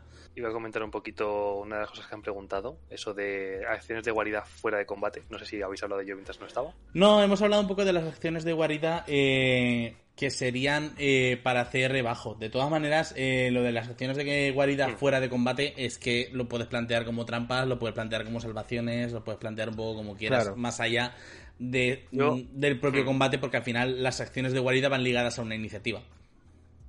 Claro, Sí, y de todas formas, voy a, ya no voy a son- leer. Perdón. Perdón. Eh, estoy en la guarida del dragón rojo, ¿vale? Me he abierto el Monsters en lo que me caía, ¿vale? Estoy aquí, en, en las acciones de guarida del dragón rojo. Y lo primero tienes eh, las tres acciones que puede hacer la guarida. Eh, puede eh, una erupción de magma que haga que toda la gente en un radio de 120 pies tenga que hacer una tirada de salvación de destreza o se coman un montón de daño de fuego. Eh, un temblor que haga que la gente se vaya a caer, eh, se pueda quedar en el suelo en el caso de que no supere una tirada. Una nube de gas tóxico que inunde la sala y que toda la gente que quede dentro de ese área se intoxique. Eso digamos que son las acciones de combate de la guarida. Pero luego lo que viene son lo que denomina esto como efectos regionales. Es decir, el hecho de que un dragón rojo tenga su guarida en un sitio va a notarse en el ambiente. Y es un poco lo que dice el, el libro. Que probablemente haya pequeños terremotos que sean muy comunes en un radio de 6 millas alrededor de la guarida del dragón. Eh, que las, las aguas, digamos, todas las fuentes de agua en una milla alrededor de la guarida, eh, de un día para otro empiecen a estar excepcionalmente calientes, ¿no? De repente, pues yo qué sé, eh, aguas termales, donde no debería haber aguas, aguas termales, un poco eso. O que eh, en ciertas fisuras en las rocas, en- dentro de una milla de esa guarida del dragón, puedan crearse portales al plano elemental de fuego que permitan a elementales de fuego entrar en este mundo. Es decir, tú puedes plantear el hecho de que tus, tus jugadores descubran la guarida de un dragón simplemente porque empiecen a pasar cosas raras alrededor de esa guarida. Y no tienen por qué saber dónde está estrictamente esa guarida, sino simplemente de repente a un pueblo les han empezado a atacar elementales de fuego y el agua de los pozos de repente sale casi hirviendo de, de los pozos. ¿Y qué estará pasando? Y cuando llegan empieza a ver como temblores en el suelo. Y a lo mejor, no sé, puede ser una partida de investigación bastante, bastante curiosa. Y yo creo que con eso, Sí. que sería como la estación de guarida fuera de combate, podemos pasar al siguiente punto, Vale. que es Los- los, monstruos. ¿Qué hacen? ¿Cómo lo hacen? ¿Por qué lo hacen? Vale, pues vamos para allá. Los monstruos, ¿qué hacen y cómo lo hacen? Eh, ¿Por dónde queréis que empecemos? ¿Por, ¿Por el manual de cuarta conocidísimo que yo menciono cada 2x3? Como si me pagara un... ¿Te lo has preparado? Yo te diría, José, el UCT, que tú te lo conoces mejor que nosotros. A ver, no tanto, ¿eh? Para que, Voy a, voy guardar quinta, no voy a ser que se asuste quinta. A ver, el tema es, ¿vale? Eh, cuarta edición tenía una cosa muy interesante y muy chula a nivel de, cómo funcionan los monstruos, que se ha perdido en quinta. Digamos también que porque quinta en el Monsters Manual los monstruos hacen más cosas y vienen mejor definido qué es lo que hacen. Pero cuarta lo que tenía era los roles, ¿vale? Los roles, que esto viene a ser eh, el monstruo en combate que hace. El tema es, eh, Cuarta sí que es verdad, y esto me he dado cuenta yo viéndolo hoy con Caco, que metía muchos roles, pero por lo menos te daba una diferenciación de cuáles eran las acciones del monstruo en el terreno de juego, vamos a llamarlo así. Y lo distinguía un poco por monstruos acechadores, ¿vale? Que los acechadores digamos que eh, se encargan un poco de funcionar con sigilo y de dar la puñalada. Monstruos artilleros, simplemente ataques a distancia y demás. Monstruos eh, brutos, que lo que hacían era chupar mucho daño. Eh, tienen una defensa relativamente baja, pero suelen dar golpes bastante grandes. Controladores, que esto es sobre todo magos y gente capa- capaz de alterar el entorno y alterar a sus enemigos eh, mm, a favor de los monstruos.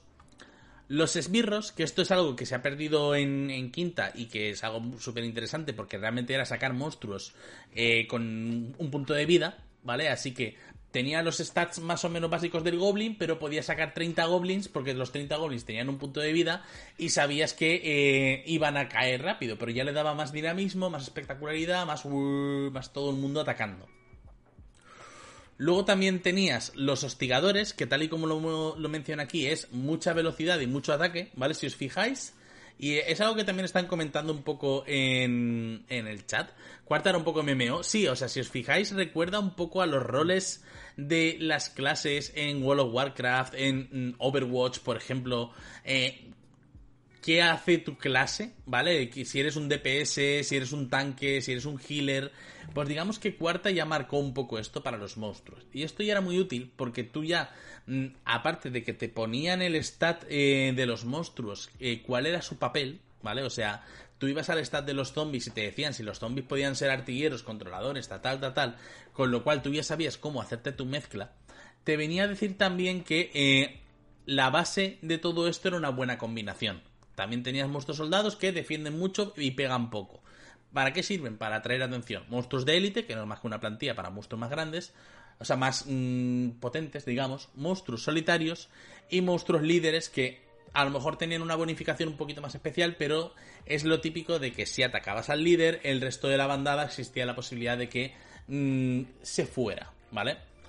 ¿Cuál era la gracia? Que más allá de los niveles de los puntos de experiencia, de cómo lo hiciera cuarta y de todo lo que hemos mm, comentado un poco antes y demás, te venían plantillas de encuentro. Y te venían plantillas para control de campo de batalla, para si querías tener un monstruo controlador y X monstruos hostigadores, plantillas de comandante y tropas, por si querías tener un monstruo líder y, X monstruos soldados, eh, guarida del dragón, por si querías tener un monstruo solitario de qué nivel debería de ser con respecto a tu party, línea doble, manada de lobos, claro, todo esto que es conocimiento perdido allá en las eh, llanuras del tiempo de cómo se tiene que montar un combate para que salga guay, cuarta ya te lo explicaba porque te daba plantillas de cómo deberían de funcionar tus monstruos. Y esto es la hostia porque eh, al final, como Quinta ha quitado todo eso, tú te dedicas a sacar goblins porque te cuadra el, challenge rating. Te dedicas a sacar orcos porque haciendo sumas de los PX te cuadra. Y al final ya no es tanto que te cuadre la experiencia, sino que lo que estás sacando en mesa sea provechoso. Yo os voy a recomendar, o sea, os voy a recomendar siempre que, si es posible, consigáis el manual de Dungeon Master de cuarta, porque aunque hay cosas que a nivel de sistema no os va a aplicar, el cómo funcionan los monstruos y cómo se preparan los combates es una cosa que quinta no lo ha superado aún y tienes un montón de plantillas de cómo debería de funcionar, sustituciones sencillas por si quieres cambiar uno por otro, por si quieres meter trampas, por si quieres meter un monstruo de élite, mm, y también te habla un poco de eh, terrenos, escenarios y de cómo moverlo para tus combates, ¿vale? Pero sobre todo lo que me interesa es que nos quedemos con el concepto de que cada monstruo debería de tener o tiene una eh, un papel. Si vas a sacar monstruos Mm, que tengan hechizos, lo más probable es que esos monstruos se deberían dedicar a manejar el terreno de juego, entorpecer a los, eh, a los personajes, bufar a sus compañeros, atacar directamente y centrarse en cuáles pueden ser eh, los enemigos más complicados, como por ejemplo de tu grupo, pues el mago, el clérigo, etcétera. Si quieres sacar un bruto, eh, pues, ¿cómo decir? Sacar un monstruo solitario es un poco lo que hemos comentado siempre. Ahora en quinta eh, están las acciones legendarias, pero antes no estaban y era un poco la rueda de todo el mundo dándole la paliza, en plan piñata, a los monstruos brutos. O sea, a los monstruos solitarios. ¿Cuál es la idea? Sacar un bruto y equilibrarlo. O sea, cuarta al final funcionaba muy bien a la hora de equilibrar combates. Y para esto, para un poco ver cómo podemos montar un combate eh, teniendo entre comillas un poco en cuenta estos roles y mm, porque se vea de forma visual, hemos montado una mini plantillita en Roll20 con la cual vamos a mm, dar un poco diferentes ejemplos de cómo pueden cómo puedes combinar estos roles que hemos comentado, ¿vale? Para que funcionen. Estos roles, si no me equivoco, y por hacer un poco una referencia así un poco básica, están las eh, Pack Tactics, ¿vale? Que es un poco como mm, una habilidad que viene a sustituir un poco al rol, ¿vale? Mm, pero al final lo que nos interesa es un poco que veáis, en base a los distintos roles, cómo podría montarse un encuentro haciendo una breve combinación. Así que nos vamos ahora a la parte de el rol 20 para que lo veáis con nosotros en vivo y en directo. Sí, yo al final es, es una cosa que yo creo que todos tenemos muy metido en la cabeza. Que el hecho de que, por ejemplo, tu monstruo tenga un montón de puntos de vida y sea capaz de dar, pero no tenga una ciudad muy grande, que pues es lo que se considera un tanque. Al final es lo que se considera, pues eso es un bicho gigantesco, no es difícil darle, pero tiene un montón de puntos de vida, es un muro de carne. O lo que comúnmente se conoce como un glass cannon, es decir, un, cañón de cristal, una persona o un monstruo que tenga muy pocos puntos de vida, pero que sea capaz de tener un output de daño por turno muy grande yo creo que al final son conceptos que todos tenemos interiorizados, simplemente eh, al no tener un nombre, al no darte quizás eh, de de quinta esas herramientas que sí que daba cuarta, decir, pues mira, eh, estos, eh, ¿cómo funcionan? Pues estos funcionan todos atacando a la vez y son un montón, tienen poca vida, tienen poca CA, pero como son muchos, pues son un peligro. Que es un poco eso, a lo mejor Pack Tactics ha querido decirte que funcionan así sin específicamente decirte que funcionan así y quizás deberían haberlo hecho. Claro, al final, eh, claro, es que todo esto que comentas tú de que lo teníamos interiorizado, sí, lo teníamos interiorizado, pero porque hemos hablado entre nosotros. Entre nosotros es la gente, eh, los foros, eh, canales, etcétera. Pero en ninguna parte de ningún manual de quinta te explica esto. Al final lo tenemos interiorizado un poco por, por, por, culturía de videojuegos y por hablar entre nosotros. Exacto por culturilla de juego nosotros sabemos que eso funciona así, pero por ejemplo, si tú coges a una persona eh, mayor, un adulto ya tal, que de repente le interesa este hobby y que quiera meterse y no tiene ningún tipo de interacción con la cultura geek de antemano, simplemente le ha gustado Dragones y mazmorras porque es muy interpretativa tal y cual, igual, el rol de mesa, qué guay. ¿Cuál es el más jugado? Este, pues venga, vale, porque los occidentales molamos que te cagas. Eh, se mete de idea y ve que estas cosas funcionan así, él no va a tener la misma concepción de por qué y cómo funcionan Pack Tactics que nosotros que ya estamos hasta los cojones de misiones de nivel 1 que es matar a 5 lobos. Exacto. Vale, y con nuestro rol 20, ¿vale? Eh, pongamos un grupo estándar en el cual hemos incluido un guerrero, un mago, un clérigo y un arquero. Esto es la party, ¿vale? O sea, es la party más estándar que os puedan echar a la cara. Cubren todos los roles que debería de tener una party. Curación, golpeo, magia, ataques a distancia, etc. Mm, ¿Alguno quiere hacer Pues los sí. honores de por dónde empezamos? Pongamos, pongamos esa party simplemente atravesando ese bosque, atravesando ese claro, simplemente porque van de un sitio a otro. Exacto. O sea, esto puede ser perfectamente un encuentro aleatorio. Sí, y lo mejor de todo, yo creo que podemos plantear eh, todas esas. Eh, eh, esos, esos roles, esos papeles que pueden tomar los monstruos, eh, bajo la misma premisa, que es un grupo va pasando por un bosque y por una razón u otra, que tampoco nos vamos a meter en eso, es los monstruos les van a atacar. Entonces, dependiendo de qué monstruo, de qué rol tenga ese monstruo dentro del combate según sus habilidades, va a comportarse de manera distinta no les van a atacar lo mismo un grupo de kobolds que les puede atacar, por ejemplo, un oso lechuza. Son monstruos diferentes que se van a comportar de maneras diferentes porque tienen habilidades diferentes. Creo que podemos hacer eh, esa demostración eh, sin ningún tipo de problema con todos los con todas las características que pueden características papeles eh, que puedan tomar los, los monstruos en combate. Claro, por ejemplo, una distribución básica, ¿vale? Eh, porque me venga un poco a la mente. Sobre todo, haceros a la idea de que en primera línea nunca deberían de estar ni los controladores, que normalmente suelen ser magos y mm, enemigos con pocos puntos de vida y que eh, probablemente de, de dos golpes o de pocos golpes puedan caer, ni los eh, no lo encuentro ni los artilleros porque al final el papel fundamental de los artilleros es atacar a distancia. Mantener distancia y sobre todo mm, aunque no vayan a acertar por lo menos provocar esa lluvia de flechas provocar ese fuego de contención y desviar un poco la atención y porque haceros a la idea también de que en el momento en el que haya un combate la party se unificará lo que nos interesa es medianamente intentar separarlos o que cada uno tenga objetivos distintos. Así que perfectamente podríamos col- colocar un controlador aquí, ¿vale? Que esto es un Kraken Priest que no pega con un bosque, pero al final lo que queremos es un controlador, ¿vale? Un mago. Podríamos colocarlo a distancia, como podríamos colocar también eh, los artilleros, ¿vale? Que en este caso hemos elegido aquí unos cuantos esqueletos. Esto es un dragón, esto no lo he elegido yo, esto se me ha escapado. Pero podríamos colocar artilleros también aquí para provocar este fuego y tenerlos en mitad de un fuego cruzado.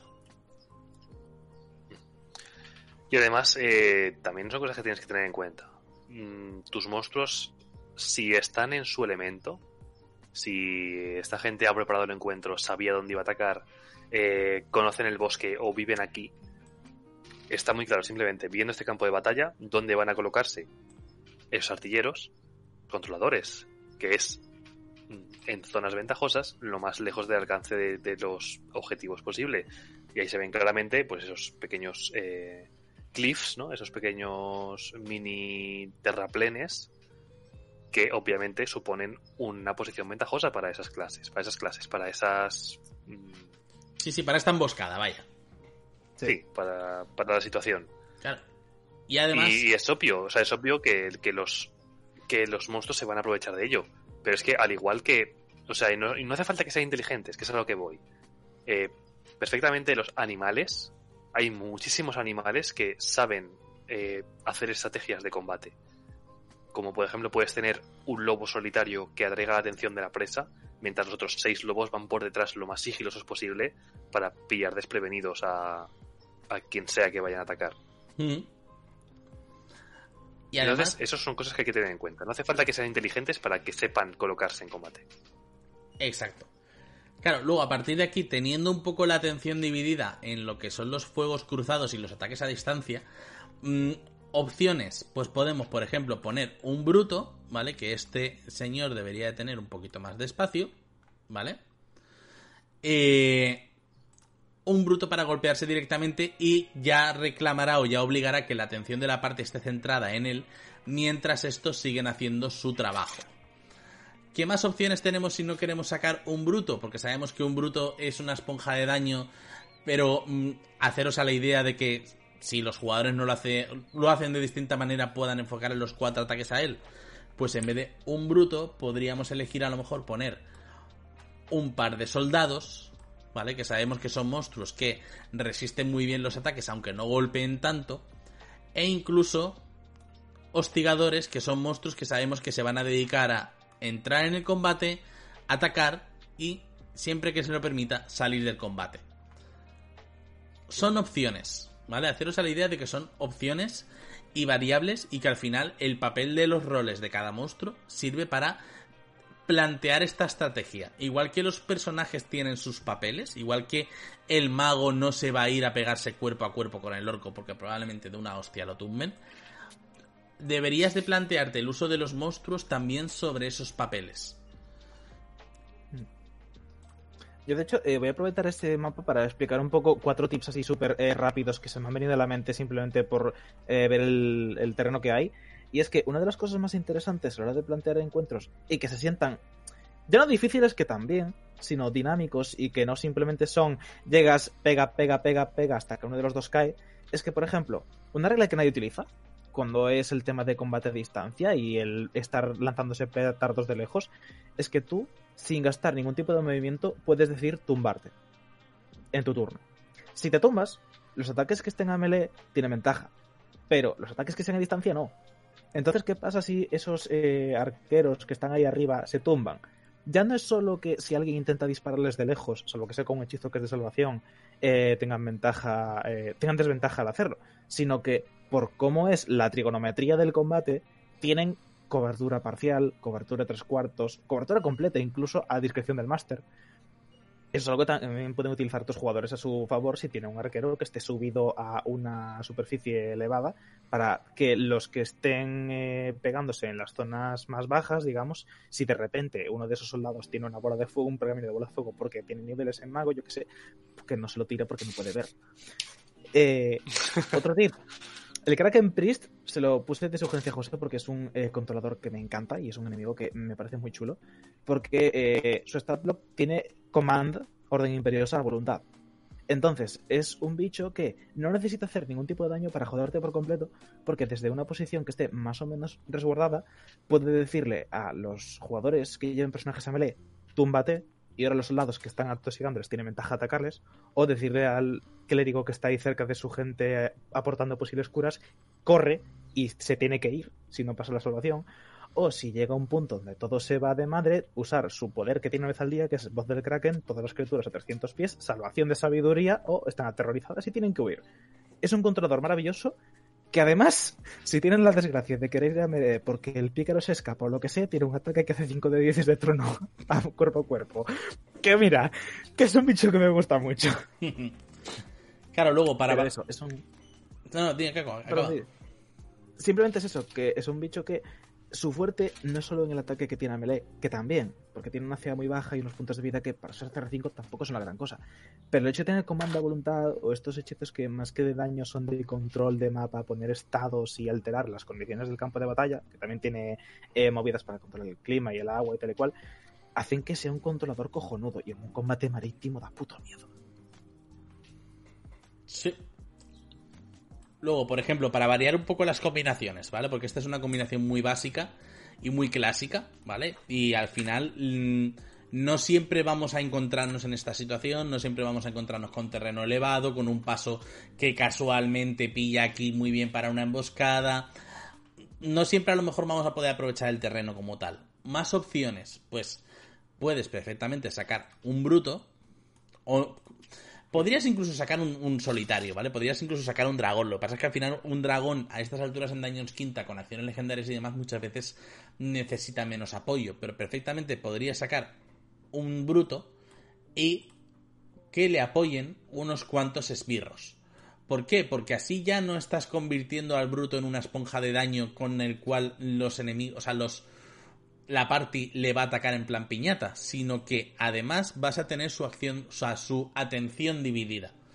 Si ya estos esbirros, aunque sean flojos en general, eh, se dedican a atacar el mago, ya el resto de la party sabe que el mago está en peligro. Ya probablemente estés obligando al clérigo a que se dedique a curar al mago, o al guerrero a que tenga que tener un ojo puesto en cómo está el mago y si le están atacando. ¿Que quieres mezclarlo de otra manera? Pues a lo mejor puedes variar. O sea, aquí a lo mejor nos iríamos un poco a nivel de dificultad, pero puedes variar a lo mejor un poco y poner un bruto y poner hostigadores, que recordemos que son gente que se mueve muy rápido y que está pensada para entrar y salir del combate. ¿Qué significa esto? Pues que mientras que a estos los vas a tener centrados probablemente aquí, estos se dedicarán a buscar la espalda.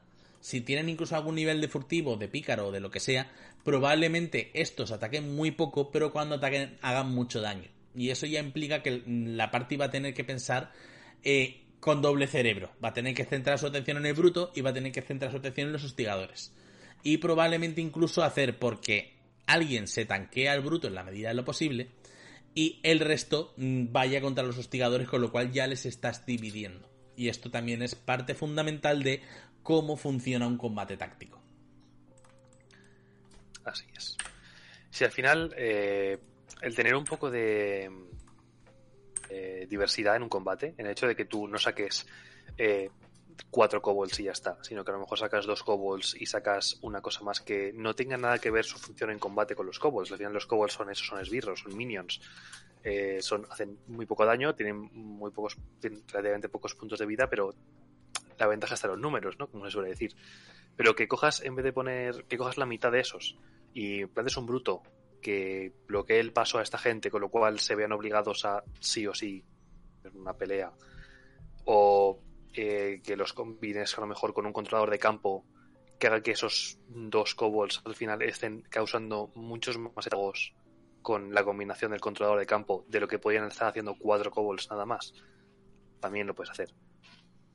O sea, al final es, es como usar a tus monstruos en combate para hacer cosas diferentes, hacer cosas que, estén, que sean ricas y que, hagan también que sean refrescantes para tus jugadores, para que no sean siempre las mismas monotonías del combate, sino que les hagas pensar, que les hagas eh, ver la situación sobre la marcha y decidir rápidamente, eh, pues nos separamos, no, no, no, pues todos juntos, pues nada, protegemos al mago hasta que nos carguemos al, a, los, a los hostigadores estos que van y vienen. Eh, les obligas a pensar y eso siempre está bien. Claro, al final ningún combate a melee es o ningún combate en daños es pura melee de rugby. O sea, no son dos fuerzas que chocan. Hay movimientos, hay acciones. Tienes que pensar un poco en, en, hacerlo atractivo. Ya no tanto en hacerlo difícil, porque al final es un poco lo que hablábamos al principio. Que tu percepción como director de juego de un combate a la percepción de los jugadores puede variar un, un mundo pero sobre todo tienes que pensar en hacerlo eh, atractivo, incluso a lo mejor diría cinematográfico. Me viene mucho a la mente el combate en Minas Moria del Señor de los Anillos de la película, uh, cuando luchan contra el, troll, que tienen un troll y el troll ya es un bruto en general y ya están mm, preocupándose porque además tienen los que les están disparando con las flechas, los goblins que entran. Eso al final es en una capsulita un combate táctico. Quizá a lo mejor no tan táctico como podamos querer, porque por ejemplo Gandalf no es un mago al uso, como Legolas no es un explorador del, players, ¿vale? No. No, no, no, eh, no, exacto, exacto. O sea, compensa uno con otro. Pero al final ya en ese combate puedes ver un poco cómo funciona lo que es el combate táctico. Como, o sea, ya no a, lo mejor tanto a nivel de personajes, sino a lo mejor a nivel de monstruos. Como cada uno toma un papel y se mueve sobre el escenario. Sí, y luego también puedes hacer una cosa que también viene eh, presentada en el, en el Daños Masters Guide, que es que tú tengas combates que sean multiparty, a un bando contra otro. Y además justamente cuando has hablado del troll en, justamente en, Minas eh, Moria, que es entra el troll y empieza a dar bandazos con el, con el palo a todo lo que hay delante. Que sean amigos, sean enemigos, le da igual. Y yo creo que también es, es un tipo de, de, encuentro que puede ser muy jugoso, que tú tengas a lo mejor eh, un enfrentamiento entre tres bandos y que los tres bandos se quieran matar entre sí, independientemente de cuáles sean los buenos, cuáles sean los malos, simplemente un poco de caos. Eh, puede ser muy divertido. Que tu partida se esté encontrando con una manada de lobos y que intenten comérselos y que de repente aparezca un golem de yo que sé, un, un Blythe, ¿no? Un, esos árboles vivientes que diga, esta gente está aquí en mi bosque molestando y empieza a repartir zurriagazos a todo el mundo. Eh, fun fact, eso puede suceder sin tú quererlo como máster si uno de tus jugadores lleva un mago o un brujo, quiere irse de listo e invoca a un demonio. Porque los demonios, en el hechizo invocar demonio mayor, tienen una parte pequeña que dice: si pasa esto, sale de control y ataca a lo que sea que tenga cerca. Y un Valgura, hasta cierto punto, es manejable cuando tienes cierto CR. Pero cuando, cuando tienes cierto nivel. Pero cuando tienes cierto nivel y además hay bichos ahí, a lo mejor ya tienes que priorizar. O dejarlo Así escapar, es. dejarlo ir y que se dedique un poco a hacer el caos. Claro, pero ahí es un poco es. El Palgura, ese, ese demonio gorila que has invocado, se te ha ido de las manos. Y ahora mismo te puede zurrar a ti como puede zurrar al enemigo, como mm, puede zurrar a quien le dé la gana. Y eso siempre es un combate interesante, siempre es un combate divertido. Pero bueno, al final un poco el resumen de todo este Roll 20 que hemos montado y demás es sobre todo que vierais eh, cómo se mueven, cómo podéis hacer que se muevan, cómo podemos hacer que sean atractivos y cómo ya no solamente utilizar el terreno, porque en este caso es un battle map que hemos cogido un poco de, de- de algún sitio, sino mm, más allá del terreno, que también tienes que usarlo a tu favor, cómo diseñar tu encuentro y cómo diseñarlo de forma que eh, sea un reto, ¿vale? No una matanza, pero sí un reto, porque al final lo que se agradece es que el combate sea un reto y tienes mm, tanto lo que es esta distribución que hemos comentado como un poco lo que hemos comentado antes de cómo ajustar los valores, cómo preparar a tus monstruos para que sean un poco eh, complicados. De hecho, breve inciso, que ya lo han dicho antes en el chat, tanto el Codify Club como Five Tools, como otras webs y el sitio donde hemos sacado este mapa, estará todo abajo en el vídeo de YouTube cuando esto se suba, ¿vale? Así que don't you worry, que estarán ahí las referencias en concreto para cada artista y cada contribuyente de manera indirecta a este tirar con ventaja. Tal cual. Y no sé, chicos, hay algo más que, que sorprendentemente creo que hemos ido bien de tiempo. No sé si hay algo ¿Verdad? más. Sí, hay algo más que queráis Eh, comentar, que se nos vaya y que no queremos que se vaya, etcétera. Dos cositas. Eh, hacer, hacer shout call a todas aquellas personas que están interesadas en hacer encuentros que sean un poco más dinámicos a otro programa que tenemos hecho anteriormente que se llama Cómo hacer encuentros más dinámicos. O sea, Exacto. estará por ahí arriba en una esquina seguramente. Eh, está un poquito más centrado en lo que es usar el roll 20 y ver las partes de combate y todas estas cosas. Y eh, a modo de colofón con lo que se ha tocado en el último tema, intentar hacer que los combates no sean como el sistema de combate de Skyrim, que es te acercas a bicho, pega, pega, pega hasta que se muere. Es decir, los bichos se, se menean y hacen cosas. Y las acciones de combate ad- ad- adicionales del DMG, las cuales exploraremos la semana que viene, así que ahora ya os toca venir para saber cuáles son, eh, están ahí para poder usarlas. Sí.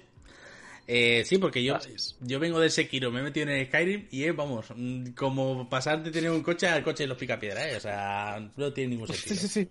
No tiene ningún sentido. Sí. Yo, yo voy a comentar, así para cerrar, que no hace falta que un monstruo sea inteligente para que actúe más allá de pelear hasta la muerte.